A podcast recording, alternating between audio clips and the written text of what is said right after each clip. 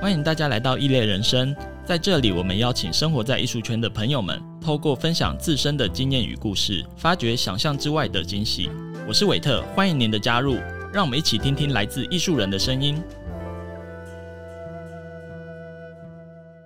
欢迎大家来到二零二三年第一季的。异类人生，对，那这是我们二零二三年播出的第一集，对，那我们今天很开心的一样邀请到两位非常优秀的创作者来跟我们分享他们在作为创作者的一个一些心路历程跟点滴，这样。那我们这次题目是创作者的自我行销，对，那这次为什么我们会以这个题目为二零二三年第一集的一个主题呢？因为其实我觉得在这个世代里，哈，要生存下来非常非常不容易。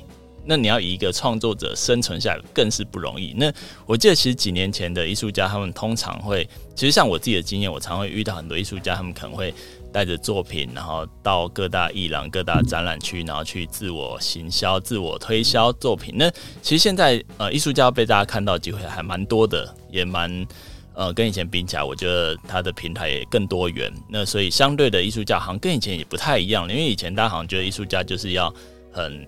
木讷寡言呐、然后都是躲在自己的工作室里面创作。那可是我觉得，现在艺术家好像已经不能再只是关起来做自己的事情了，而是你必须多跟这个世界沟通，然后多用不同方式来跟这个世界做一个交流，然后让大家看到你的作品，也看到你的创作。好，那我们先来介绍这一次的呃与谈人，一位呃两位非常优秀艺术家，一位黄柏勋，嗨，大家好，我是黄柏勋，然后另一位简志刚。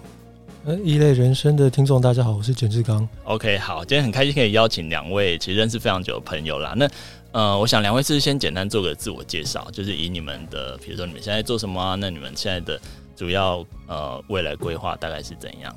哎、欸，现在是一个职业艺术家哈，职业画家啦，主要是以绘画为主啊，偶尔会做一些立体的作品。现在的工作就是大部分会有展览的活动。每年会有固定的展览跟画廊配合，另外也会有一些品牌或跨界的合作，大致是这样。欸、博勋，哎、欸，出道几年？我记得还蛮多年，对不对？大概十五年。喂，有十十五年而已吗？差不多啊。OK，大概我们零八年认识啊。对啊，今年二三年了。OK，所以我们认识的时候就是你刚准备要出道当艺术创作者的。对，就是。如果如果说就是毕业之后第一次办正式的展览，嗯，然后开始跟画廊有正式的合作，差不多就是十五年。十五年，OK，好，所以这这当中都还没有放弃这件事情，这样。一开始会很辛苦啊，然后也会有身边的亲朋好友问说，呃，什么时候会做不下去要转行？OK，对，可是随着年纪慢慢增长，就。到了好像转行也不知道要做什么的年纪，就继续做下去。OK，好，那志刚要不要跟大家打招呼一下？大家好，我是简志刚。嗯，那我现在主要的身份有两个，第一个就是艺术创作者，第二个就是在高中担任美术老师。OK，那这个一直以来其实都有蛮多的不同身份同时在进行的。OK，对，那除了艺术创作以外，就是在做一些教学的工作了。那教学通常也是。在对一些有志成为艺术家或艺术创作者的孩子进行一些交流，嗯，所以对我来讲，其实做那么多的工作，主要的目标都还是艺术方面这样子。OK，了解。那因为其实像哎，志刚，其实我记得你当老师当很久，对不对？是当十三到十四年左右。OK，那怎么会突然又回到艺术创作者的身份，或者说怎么怎么又重新进来这个圈子这样子？就是对我而言，艺术创作是很自然的事情啊。嗯，我倒没有去，我不是一个目标太明确的人，但是我很知道自己想要每一天要怎么样过。OK，对，就是每天就是一定要画个图啊，一定要做个艺术相关的事情。嗯，甚至不论是绘画还是立体的，甚至是音乐的，对我而言，他们都是一样的事情。OK，对，所以我觉得我没有离开过这个圈子，只是说他可能。就是说，当老师那段一开始的时间，我必须要把这工作稳定下来，因为我觉得那是我未来想要的一个生活模式。OK，对，所以才会说中间有几年比较专心在做这个老师里面行政的问题、行政的部分，然后之后一开始稳定了，开始了解整个状态了以后，我就再把重心继续的去扩散，扩散到艺术创作这样。了解，因为像你刚才提到说，其实你的生活重心被切成蛮多块的，是，比如教学啊，然后甚至音乐啊，然后对，就我所知，你还蛮会唱歌，蛮会表演的，对。对，等下我们等下，如果时间不够的话，你再补个那个几首歌这样。OK，那你平常以创作者的部分，你时间会是怎么去分割这个部分？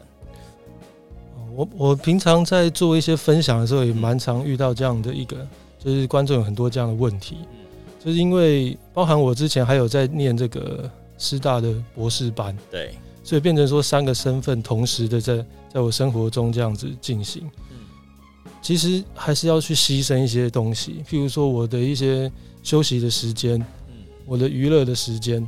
OK，你一天大概花多少时间创作？如果这样的话，大概要四个小时。OK，对，那变成说我的工作是很固定的时间，都必须要在学校，然后要备课，嗯，还要参与学生各种活动。OK，那所以就必须要，比如说早起或者是晚上的时候。甚至半夜的时候去做这件事，对，做这件事情。OK，那博勋呢？你自己的平常时间是怎么分配的？比比上班族自由啦，因为最大的优势就是没有上班啊。不过，嗯，大概也是醒来，然后就开始做自己要做的事情，工作啊。然后，可能我通常会上半天的时候会回讯息啊，然后回 email，然后跟。跟画廊或者是说展览的单位联络，但可是因为这个有时候很很不固定，大大部分还是要配合上班族的时间。那在那个下午或者是说傍晚之后，就时间的比例会占比较多在画图。因为其实你知道为什么会这样问你吗？因为其实有一个行业，它是专门帮艺术家做经济、接案子，然后甚至去谈一些。呃，展览的机会这样，对，那其实它是一个，它本身就是一个很专业的职务了。其实我今天会想你找你们来聊这件事情，就是因为你们本身似乎还又兼着这样这个角色，尤其在你们自己去推销自我跟行销的部分。对，那我知道你们现在其实都有跟固定的那个蛮好的艺廊合作，甚至艺术单位合作这样。对，那只是说一刚开始你们还是透透过自己去做这件事情。对，那我想了解一下你们刚开始是怎么去。决定说可以自己来做这件事情的时候，你们有做了哪些准备，甚至心理上的建设这样子？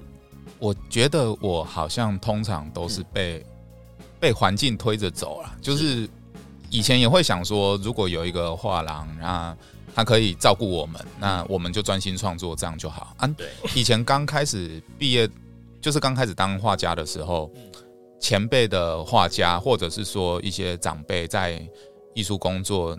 的一些前辈，他们也都会说啊，你就好好画图，对，你不要想不要想那么多啊，那个把图画好了，工作就会来这样子。对，那后后来发现说，嗯，好像慢慢的，身边的朋友都开始跟画廊合作，然后甚至有独家的经济，可是我好像变得比较比较杂吧，就是因为一开始没有，那后来就会比如说呃，去画壁画啊，去接平面设计啊。可是其实你。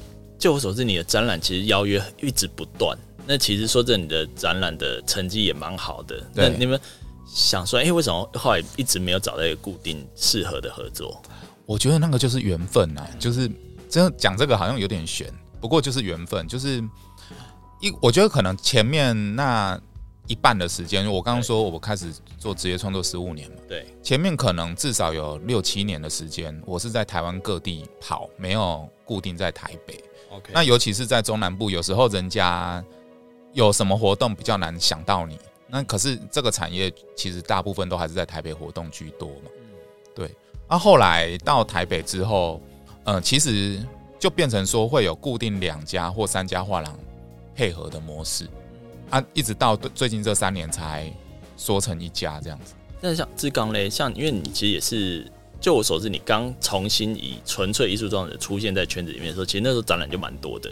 怎么到后面才近几年好像才找比较固定的合作嘛？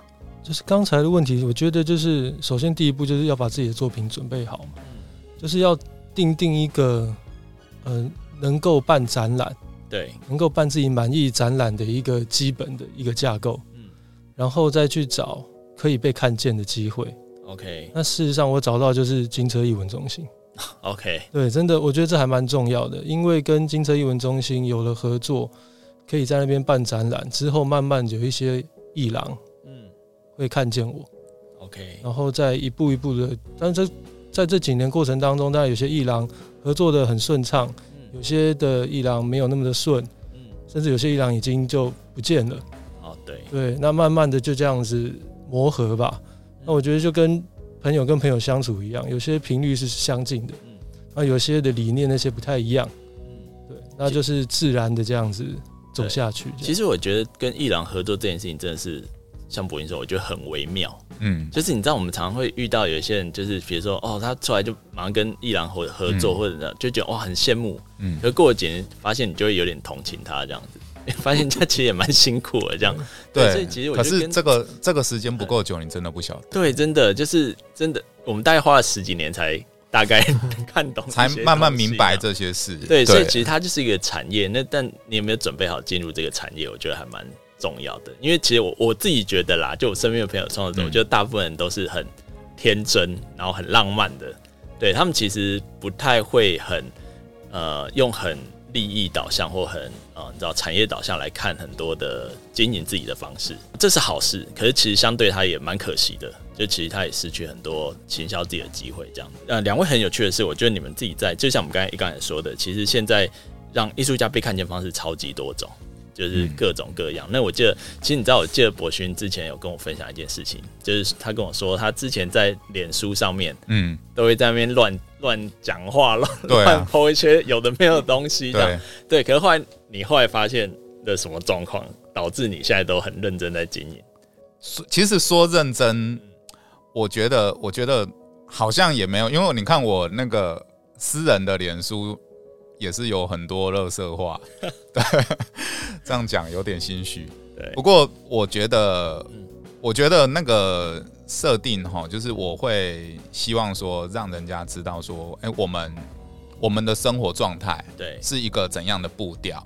那人家我觉得那个磁场很重要，就像刚刚我们讲说，哎，跟某一些画廊合作可能会很开心，然后。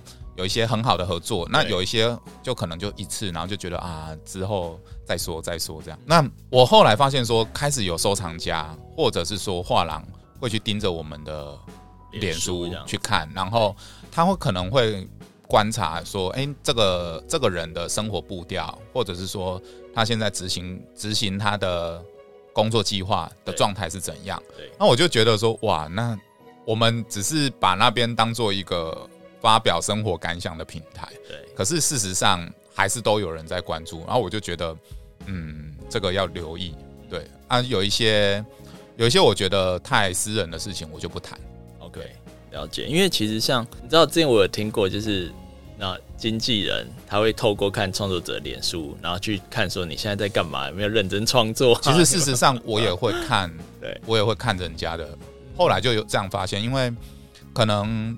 有一些艺术家，他们会会有一些感想吧，就是对生活的感想，或者说甚至是抱怨，就是说，哎，他们的他们遇到什么样的问题，然后我在想说，哎，我看了之后，我会有什么心得？对，那也许别的人他立场跟我们不一样，他看了也会有不同的想法。OK，因为其实像志刚你在社群平台，我觉得也算很活跃，这样子，就是每次你 post 什么，我觉得下面哇超多人留言，然后。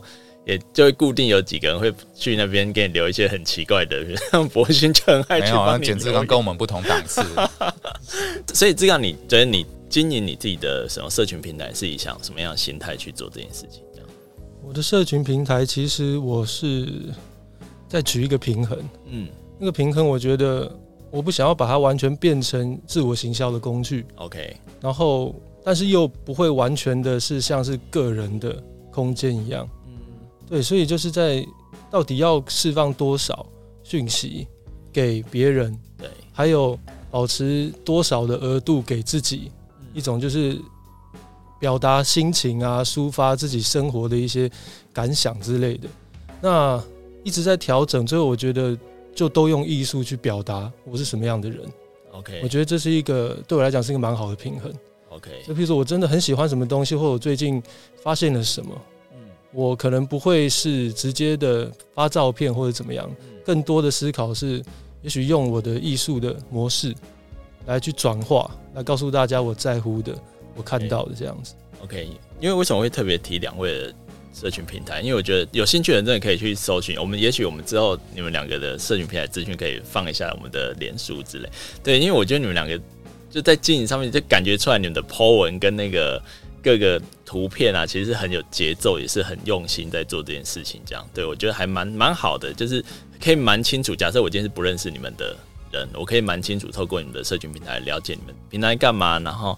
你们是什么样的创作者？这样，我觉得这是一件蛮好的事情。好，那我们回到我们刚开始讲的，因为其实你们一刚开始出来，其实我觉得你们都身兼了，尤其像博勋，你是我觉得你给蛮大跟别的艺术家不太一样的地方，是你常常自己去接一些案子，去谈一些案子。嗯，嗯对。然后呃，这个部分你可以跟我们聊一下，你总会这样子的过程。其实因为其实这件事情是还蛮恼人的，你知道吗？嗯，就其实它是很多繁琐步骤。我想你可以聊聊这一块。其实私底下我们在聊天的时候，一直有聊到说，哎，怎么去接案子？可是我老实说，我觉得我算很幸运，就是我一直以来都是都是我们我们接到案子，不是我们去找案子。嗯，对。那其实我有曾经试过几次，就是有一些案子，我会觉得说，哇，那个跟比如说跟这个品牌或跟这个企业合作，应该会会有不同的期待啊，就是我会想要做一些怎样的作品，然后。可是后来我发现，即便我们去主动出击，也不见得会，甚至大部分都没有没有好的结果。可是我记得学生时期就会有同学来找我们说：“哎，我们要不要来做一个怎样的平面的海报啊、设计之类的东西？”我记得我我认为说，如果要讲那个接案这件事情的启蒙，一定是从那个时候来，因为那个时候技能也不是很好。所以你那时候有收钱吗？有，也是有.也是有，就是。我记得那个时候是刚开始学会 Photoshop，然后当时我们在学 Photoshop 都是，因为我们系上根本就没有这个课，对，啊，所以都是跟跟朋友啊或者学长姐问说，哎，这个东西要怎么做？然后我我的 Photoshop 的启蒙是一个音乐系的学长，其实不是我们美术系，是音乐系的学长，然后他跟我说啊，你就灌这个啊，以后你就可以自己做做设计。然后我还会问他说啊，这个要怎么用？啊，后来我跑去外校问那个做设计的，就教我们一些基本的概念。啊，后来就自己摸，开始摸，其实那个也很不很生疏啦。不过就是厚脸皮，就是想说啊，先做自己的展览的卡片啊，干嘛？对。渐渐的就有那个外系音乐系啊、体育系的来找我们，然后做一些可能校庆啊，或者是他们系上的发表要用的东西。哦，我觉得我在那一段经验里面累积最大的就是沟通的能力。对，我觉得这件事情可能蛮值得跟朋友们分享。就是好像，因为我们今天如果说我们要去，比方说搭计程车哈，我觉得那就是一个接案。你也必须要在上车之的时候，你就要讲说啊，我要去哪个地点。那可能计程车司机又问你说，那你打算怎么走？有没有什么你想要的路径？这样子。对，我觉得这个就是一个沟通了。OK，那我觉得接案是一个更更复杂的，因为你什么东西都还没有产出的时候，对方对于你的作品只能抱着想象。那我们如何清就清楚的把我们可以做到什么地步，然后甚至给他看以前曾经做过的成绩，我觉得这蛮重要的，就是让业主很明清楚的知道说我们他可以获得什么。对，啊，慢慢的经验久了之后，就开始有。很多业主他透过各种管道来找到我，我也很好奇，因为每次遇到新的业主，我都问他说：“哎、欸，啊，你你是在哪边看到？啊，你听他们讲的那个路径，你都会觉得匪夷所思，不全然是从社群哦，当然也有从社群。你觉得最特别的路径是什么？我遇过一个法国的那个那个画廊，对，然后他来跟我谈展览，他是写 email 给我，然后写繁体中文，对。后来我因为他是写繁体中文，我我们就沟通就可以很顺畅。对啊，我问他，她是一个在法国工作的北京的一个女性。嗯那她找到我是在法国的一个中文网站，她那个网址真的是法文的那个点什么，就是它是法文的法文的网址，然后里面的中文网站，然后中文网站点进去有很多全中国的各地的艺术家。哦然后他，然后他有把台湾台湾列进去嘛？对。那台湾列进去之后。我就去看，哎、欸，在里面看到我的名字。那我身边认识的朋友的人，有一些人的名字有在里面，有些没有。对，然后我就点我的资料进去看，然后我资料还是错的，包括我的出生年份都是错的。对，可是他就是，然后里面有放两三张我的图，还有图是对的。然后他是因为那样子找到我，所以我我在猜，看他那个是可能是在法国工作或念书的中国人，然后他们要申请可能比如说法国的什么经费，然后他去架了一个网站。OK，有点像资料库了。对对对，有点类似那样子。然后他就各个省，什么甘肃省啊、安东省、福建省的都有。OK，对，然后他就在那里面找到我的名字，然后里面好几千个艺术家，太多了啦，太多了，光是台湾的就好几百个。真的、哦？对，所以别人刚刚等下赶快上去看你有没有在上面。可是这个展览到后来我们没有把它谈到结束。对，可是在，在因为那个我我在猜，可能他们法他是法国的公司哦，也不是中资的，对，所以他们老板都是法国人，这样啊，在诺曼底那边的一个画廊，啊，我们就这样子一直谈，一直谈，谈了两年，对，可是后来他们没有持续往下谈，就这件事情就结束。只是我觉得这个路径，我就觉得太酷了，我真的不知道他为什么会有这种东西。对，OK，那志刚你有没有遇过，比如说找来找你谈合作的方式也是很特别的。方式很特别，有啊，找我谈那个卡拉 OK 的那个音响，卡拉 OK 的音响，叫我要 要录歌，要播到群组上。这样这跟 艺术没有关系了吗？这有关系啊。那最最近蛮多这样的一个，就是跟我的那个绘画艺术无关的，但这其实也是源于好像我不是，等下等下，我暂停一下，他请你唱歌，嗯，然后放在他们的卡拉 OK 里面，也要我播在我自己的群组，然后要就等于是像业配一样。就是要行销他对，行销他们的麦克风。哦，就一键就可以有去人声，然后可以有伴奏什么这样子。哇，好特别！那你有接吗？没有，为什么？我觉得有点，我觉得有点好像跟我平常希望自己页面的那种纯粹啊，跟你爱唱歌的那个形象还蛮像的。也许之后会思考吧，但是就变成说，还还在调整自己的那个 OK 定位。对，但是就是说，会接到最近会收到这些比较特别的。这些邀约主要是我去年开始，对，就有也是在日常生活中，嗯，很随性的画了，有点类似浮世绘的哦绘画作品，对，嗯哎，那个画了大概是从去年开始嘛？对啊，其实只有一年，因为你一直有，可是作品感觉蛮多的，对啊，就是我在课余时间或者是课堂跟课堂之间，其实画的很快，就一支毛笔，对，然后就一张白纸就可以把。人家是叫学生上课要专心的。现在要叫老师上课要专心。我是课余时间，对对对对，一下课我就马上开始画。OK，有时候偶尔就不小心开会的时候会画一下这样。好了，开会就算了啦，算了。对啊，所以就从那个时候，原本就只是无心插柳，就是播上去跟大家分享。哎、嗯欸，我觉得这个东西还蛮有趣的。对。然后突然就被转发，嗯。然后原本的追踪数量是大概三千左右。OK。然后就变十一万。OK。都短短的在一两个月里面这样子。那你觉得它最大的关键点是什么？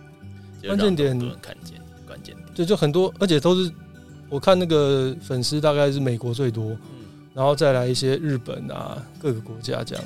那我之后发现是因为有，比如说我画了一些动漫的角色，然后把它转化成浮世绘，然后有一些专门在经营这些动漫的网站，或者是那种。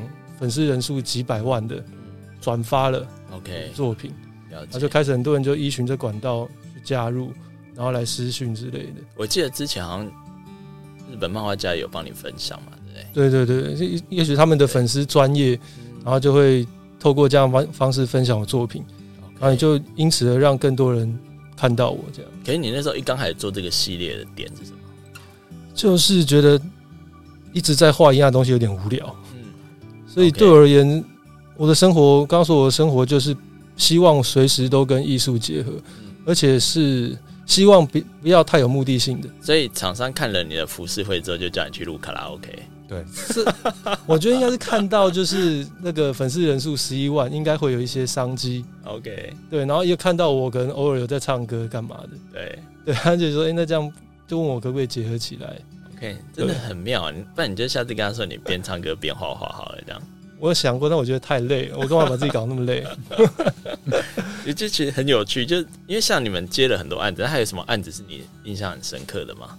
你要问的是有接到的还是没接到？都可以，通常是没接到，印象比较深刻，对不对？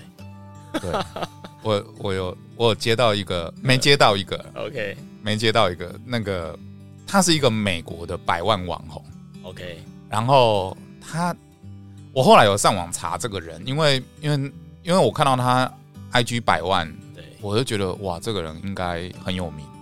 结果查了一下，她的特色，她是一个女性啊，然后身材很窈窕，这样。OK，对啊、呃，重点是她的两颗瞳孔的颜色不一样。哦，好特别，跟哈士奇一样。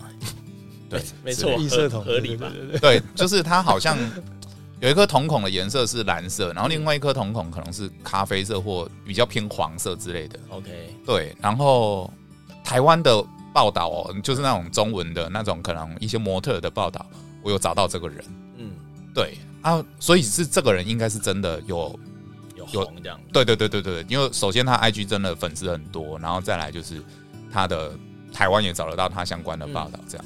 嗯、然后他是找我想要画一个画一些素材，然后他要做成场景，然后这个场景可能我在猜，就是就是大概两年前，就是那时候元宇宙啊，然后 NFT 这一些，对区块链这些。这些东西，这些名词最大家讨论度最高的时候，然后他那时候是要我做一个场景，那我们讨论到很细，啊，报价什么也都有讨论。OK，对，那包括甚至比如说要不要先看过草图，对，都有讲。那那后来是到最后没有谈下去，也是他可能觉得这样子的沟通太麻烦，对，所以没有继续谈下去。OK，好可惜哦。对，不过就是整个专案包括预算啊、经费，然后包括。定金啊，什么有的没的，都已经都已经大概在合约之前的一些前置的都已经谈完。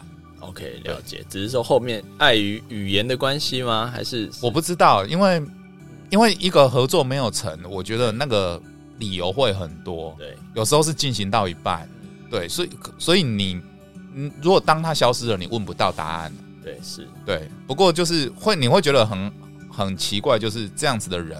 因为其实我觉得地球上艺术家很多，对对。那我觉得我们不是一个一个，因为我 IG 的追踪人数也没有到像简志刚这么多，啊，对。然后我觉得，哎，然后我们又亚洲人，甚至是台湾，也不是像其他，比如说日本啊什么，就比较大的国家，嗯，对。那怎么会看到？我也觉得很好奇，对。就是想说一个缘分的问题，对对啊。所以，所以其实你刚才有谈到说，比如说跟呃，因为你们其实每次要去接案子、谈案子的时候，其实你们就要从创作者的身份变成一个人类似经纪人的身份或者经理人身份去谈这件事情。那你们是怎么去？比如说像你们去面对呃业主的时候，你们去跟他们谈，比如说合作细节啊、跟报价、跟面谈，你们觉得有什么要特别注意的地方吗？或者是你们会用什么样的心态去做这件事情？其实业主普遍找我们他，他他的目标通常都蛮明确的啦。就是他大概想要什么东西，然后啊跟具体的讲给你听。那如果不够具体，当然我们就要问这样。对。然后报价的时候，我觉得这个就是 business 嘛。嗯。对。就我们就很很诚实的去评估。那我通常，因为其实很多艺术家的朋友也会私底下问我说，通常该怎么报价？对。那其实，因为像我们如果是画图的话，那他那个报价会有一个标准，就是那个一号多少钱这个。行情的问题，可是如果说是有一些专案的话，那个还是说权利金的收取，对这个部分，其实它那模糊地带会变得非常大。而、啊、我通常我的习惯哈，就是我会先扪心自问说，黄柏勋，你是不是一个贪心的人？那当然，我就会否定我说，对，我，我不贪心。OK，对，所以每次的结论都是你不是一个贪心的人。我通常应该不太贪。OK，啊，可是我就会，我就会想说，哎、欸，那这件这个案子，我大概做。就是可能需要多少，比如说成本啊，然后时间啊，这些我大概会抓出来。那大概比如说，我想我希望能够获得的利润大概有多高？OK，那这个这笔金额我会觉得不委屈，甚至做了会快乐。对，然后我也会很诚实的告知业主说，哎，那你就不要杀价了。对，因为如果说我们报很高，报到很高很高很高，然后你再一直打折打到很低很低，我觉得那样子没意思。然后我就很诚实跟你讲说，我。我大概想要做什么，然后你可以去自己去评估。啊，我觉得，因为可能我觉得我算蛮诚实的，蛮真诚的。我就是会把我们的状态让业主很清楚，所以通常业主也跟我合作的不太会跟我议价。OK，啊，所以这样子谈的时候，我会觉得变得比较顺畅啊。就是我们都把一些可能会遇到的事情先跟对方说。嗯，对，了解。那志刚呢？我觉得我的心态就是我。看清楚自己终究是一个艺术创作者，嗯，就是不是一个善于去做生意，对，去跟人家谈判的人，嗯，对，所以当有人来找我合作，我也是第一个思考是说我做这个会不会开心？OK，对，那开心是说自己真的乐在其中，嗯，而不是说自己收到钱以后很爽的感觉。OK，所以基本上我们可以从那个对话里面听出来，志刚已经财富自由了。对，选自己想。那我觉得开心确实是蛮重要。我觉得对艺术家来说，你开心跟不开心做出来的东西会差蛮多。这这几年我接案，我都还是会想说接到那种好玩的案子。对，好玩，因为有时候其实老实说，并不是每个案子你都会觉得说什么可以赚到荷包满满。其实甚至更多的案子是，我记得你好像有贴钱做了几个案子。对对，我我会希望那个我们拥有那样子的作品，然后或者说我们留下一个怎样的经验，这个对我来说可能更重要。对，okay, 所以你是试着把案子跟你自己的作品做一个结合吗？努力这么做，而且其实业主他会找到我们，也是因为他在某一个角落，网络也好，或者是说某个展览看到我们的作品是他们想要的风格。OK，所以这个一那我们一定也是用我们的风格下去做作品。OK，其实因为其实像像志工刚志刚刚才说的，你的跨界合作很特别，像卡拉 OK 啊，然后你们还有什么很特别的跨界合作吗？对，因为像我之前见你有跟一个那个公仔啊，嗯，合作，我觉得还也还蛮有趣的这样子。我讲一个比较具体的哦，就是两三年前我跟那个香港艺术家毕奇的合作，对，那跟他合作比较好玩是，他本身就是一个玩具类的艺术家，而我其实不认识他。我我不认原本不不知道有这个人，那可能因为 Facebook 可能要找到对方，他他有传讯息给我说，哎、欸，欣赏我的作品这样。啊，也很感谢，因为同为创作者嘛，那可以得到别的创作者欣赏，是不是蛮开心的？OK，那后来他甚至跑来台湾看我的展览，然后也因为这样子也，也他也跟简志刚认识，对，oh, 后来我们大家都变很好的朋友，我们私底下出去吃东西。OK，那我在互相确认说我们都对对方的作品是喜欢的时候。我们就有讨论说，哎、欸，要不要一起来发行一个公仔？那刚好那个时候有一间画廊叫 Vince，对，那个那个 Vince 的老板他姓苏，那我们他是一个很帮助我的朋友，那所以我们三方就是他他有制作公仔的能力，对，所以我们三方才去讨论说如何执行这个计划。所以那个计划我从头到尾我都觉得收获很多。第一个就是我们也学到很多，因为我从来也没有。发行过公仔的经验，对。那第二个就是我们知道说如何从无到有的进行。那第三，我也明白说，哦，原来玩玩具类的艺术家，或者说潮流类的艺术家，他们的运作方式是怎样？对。那再来就是，我觉得双方大家三方啦，都还蛮诚实透明的。他们如何去拆账，或者是获利机制是怎么做？那如何行销推广？他们都有一个很系统性的安排，所以我觉得在那个专案里面，我觉得我们是赚到，就是我们学到的远比我们我们提供的还要多很多。OK 了，所以就是其实很有趣的异业合作啦。对对对对，那志刚这边呢？呃，我觉得所谓跨界的话，我觉得我定义是突破自己的舒适圈，嗯，就是自己很熟悉的那模式或者是很熟悉的领域，但是因为有机会让我们去做突破，有人愿意跟我们合作.我们勇敢去接下来。OK，比如说有一个经验，就是一个建设公司，他希望他在他的本部，要放一张很大的作品。OK，对，那个大概是一个圆形的作品，然后这个直径要六百四十公分。对，所以其实这蛮大的。对，大概两层楼高，哎，差不多超过超过超过两。你该不会画了七龙珠吧？哎，没有没有。对，那个时候就是变得说要跟那个老板去做一些一些讨论。当然，他本部他当然希望放他喜欢的，但是又毕竟我的身份是艺术创作者，我不是完全的设计师。沟通这件事情，就变成说他还是蛮有 sense，就是问我说我平常的作品有哪些，然后他喜欢的方向大概是什么。嗯啊，因为本身我本身作品的方向也蛮多的，OK，所以我就会从我自己喜欢的啊画过的东西去给他看，OK，然后说他在里面挑了一件作品。然后把它试着放大，再做一些修改。呃，毕竟时间不同，然后我的对那个议题啊，那个画面会有不同的诠释。那他们也尊重。OK。那比较特别是说，因为那个尺寸实在太大，对，不可能在家里去完成。对。所以刚好建设建设公司，然后他们有一栋楼，对，是即将要都更的。哦。但是一楼还有一个空间在，有人有商家在营业，对，他就直接请商家离开，OK，对，他把那个一楼净空给我使用，哦、所以我就叫了这个很大的画布，嗯、就用九块拼成的画布这样，OK，然后就自己一个人在那两三个月里面，就每天从早画到晚，刚好暑假的时候，OK，然后整栋楼就只有自己，所以他为了你，然后把商家赶走。我们现在开放一分钟，让你跟商家道歉。对，这这对不起哈，但是我有成功的把作品做出来，所以你就是财富自由。没有没有没有很自由。对，OK，是这其实很真的很特别啊。就是我觉得艺术家去接案子，一个好玩的地方是你们常常会接到，你知道，其实是跟你们对你们艺术生涯跟艺术创作，其实是平常不会遇到的东西。这样子，对我觉得这是真的是艺术家接案子，我觉得很特别的一件事情。这样，像志刚说的，其实回到源头来，你们。终究还是一个纯粹的艺术创作者，对。那呃，在艺术创作者的面向，跟你们作为一个所谓比较算是接案子的经理人面向，你们会怎么去转换那个心态？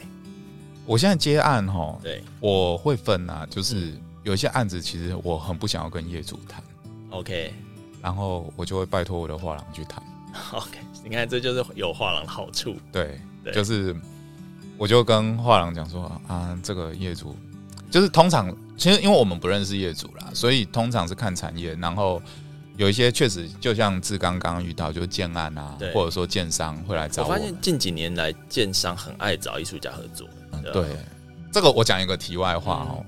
我一直都觉得说，其实因为我们念书的时候，对，大人都跟我们讲说啊，搞艺术出来会饿死。可是事实上，这个产业不只是完整的。其实不，我不要说这个产业很大。可是至少这个产业就是它有一个完整的产业链，对。然后再来就是，我觉得这个需求随着台湾人，就是因为我们大概一九四九年之后就正式进入没有战争的状态，一直到现在，其实那么久了，我觉得就是大家开始台湾也经历过经济起飞啊，然后稳定期啊，虽然说也可能都会有人说什么啊，景气好啊，景气不好都会有，可是事实上就是说大家。稳定，然后平顺的日子过久了。其实我觉得，关于呃艺术这个需求是逐渐增加了。你说从大品牌，他们找那种大咖艺术家草间弥生啊合作，然后甚至一直到我，比如说像我以前有在接壁画，对，那以前接壁画最早的时候是根本没有人想要让你在他他的开的店里面。乱画的没有，你免费都没有。对对，可是慢慢的开始会有人说，那我提供茶水，提供材料，然后你你可以来来我这边发挥。嗯，那慢慢的开始有人说，那我给你一点钱，还是说你报价的时候他会杀价？一直到现在，甚至有人有需求找专业的壁画的画家去画壁画。嗯，我觉得那个就是这个是我们台湾人哈，慢慢那个对于美感的需求的意识的抬头。是对，那也因为这样子的。这是一个普遍的现象，甚至不要说台湾，其实我觉得全世界都有。对，那也因为这样子，就是对于美术美感，或者是说对于希望让生活更美好的这个需求，一直慢慢的有在增加。所以我觉得会开始有各种你刚刚说的稀奇古怪的案子，他们有这样的需求会来找艺术家。对，对我觉得这个，所以我觉得现在你知道，活在这个当下的艺术创作者啦，我真的觉得，当然自己本身的创作非常非常重要，可是我真的觉得。怎么跟呃，不要说市场，而是说怎么跟你的环境所在环境做一个沟通，甚至有一些交流，就非常非常重要。嗯，对，因为其实像今天两位，其实我觉得你们的不管是作品，不管是透过实体或是平面，呃，或是虚拟平台上面，其实你们一直在不断跟民众沟通。嗯，对，不管是单面向或者双向，我觉得这个是还蛮重要。那其实呃，我也想了解一下，那你们接下来对你们未来的生涯规划，你们有什么想法？因为毕竟。呃，所谓的自己一个创作者，然后出去接案子，或者以案子为生，毕竟它只是一个过程，它不会是太长久的东西。那你们接下来对于你们自己的纯粹艺术创作生涯，你们有什么规划吗？规划的话，我觉得，因为我一直都是很多条路在走嘛，所以有一些路是它是很稳定的，对，是可以支持我相对比较自由的在创作自己想要做的东西。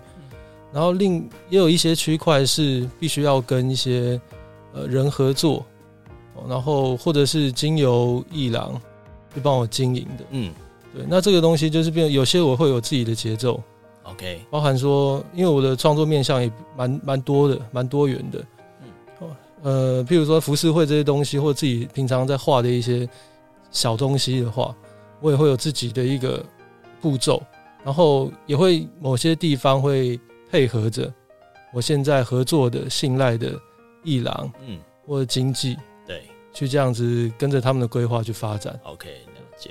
我刚刚好像有讲过说，其实这几年接案的心态哈，都会比较偏向说去做一些好玩的。对装其实创作也是啦，嗯、就是以呃慢慢的到这几年会开始想说，哎、欸，还有什么事情是做了可能会觉得哇，这好酷哦，哇，怎么怎么可以完成这样子的作品？对，所以我觉得那个趣味大于品味哦，就是你还是要觉得说这件事情我们做了会开心、有趣的，对，才会做的久。那在艺术创作方面，就是我还是会希望说我的作品可以去陪伴更多的人，然后。因为其实大家在在这个年代里面生活，像你刚刚讲的说，可能有一些辛苦的部分。那我会希望说，我们的作品看看到我们作品的人，知道说我们明白他的心情。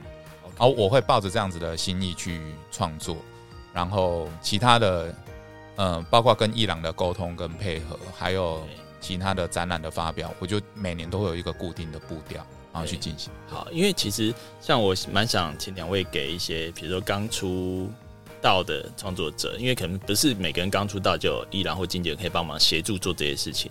那如果他当他自己要负起责任去做所谓的自我行销，甚至接一些案子的时候，你们会给他一些什么建议？像我一直在教一些学生嘛，对，那其实学生他们在求学的过程，在学习艺术的过程，其实就很像。